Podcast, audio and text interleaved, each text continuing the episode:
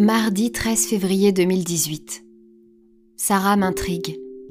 Je ne sais pas si c'est parce que je ne l'ai pas encore rencontrée ou bien parce que tout le monde nous trouve des similitudes. Lorsque je compare des photos de nous deux petites, je suis troublée. Je me vois au même âge. C'est tellement injuste d'avoir tous grandi séparés les uns des autres, de nous avoir volé nos moments.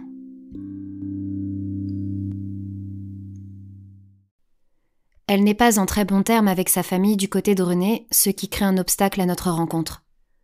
Quand je parle d'elle à Marine, je sens également un blocage.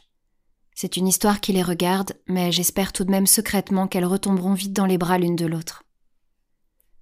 Ce mardi de février, je craque. Je décide d'envoyer un message Facebook à Sarah. Je l'écris d'une traite. Les mots viennent tout seuls.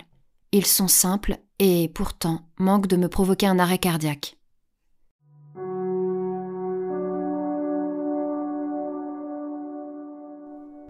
« Hello Sarah, ça fait un moment que j'ai envie de t'écrire mais je n'ose pas.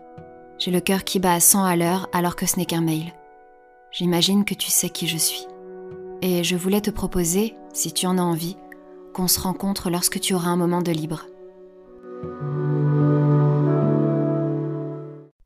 Une fois le message bien envoyé, je panique, me relis, puis j'abandonne mon téléphone dans ma chambre comme pour ne pas entendre trop vite la réponse de Sarah arriver.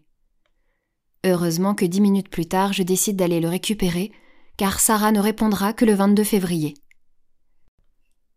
Encore une décharge électrique dans le ventre. Sa réponse est bien organisée. Je pense qu'elle a retapé plusieurs fois son mail afin de trouver les mots justes. Des mots doux, des mots qui ont mal, et qui m'expliquent que la situation est trop douloureuse pour elle, qu'elle préfère ne pas créer de lien pour le moment, qu'elle ne s'en sent pas prête.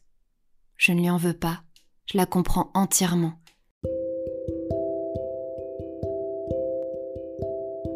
La petite fille à l'intérieur de moi a envie de serrer la sienne dans ses bras. J'ai envie qu'on se console. Les adultes se sont joués de nous. Nous n'y sommes pour rien.